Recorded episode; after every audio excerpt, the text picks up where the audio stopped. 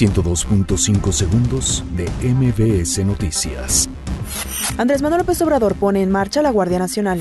Coparmex rechaza tipificar como delincuencia organizada la defraudación fiscal. La Secretaría de Hacienda y Crédito Público y la Secretaría de Salud destacan resultados obtenidos en compra de medicamentos. La Secretaría de Comunicaciones y Transportes anuncia descuentos para estudiantes y maestros durante periodo vacacional. La Secretaría de Relaciones Exteriores realiza jornada para defensa de mexicanos en el extranjero.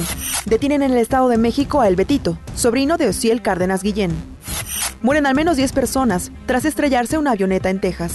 Estados Unidos avanza a semifinales de Copa Oro tras vencer 1 por 0 a Curazao. Jamaica vence a Panamá y enfrentará a Estados Unidos en semifinales de Copa Oro. 102.5 segundos de MBS Noticias.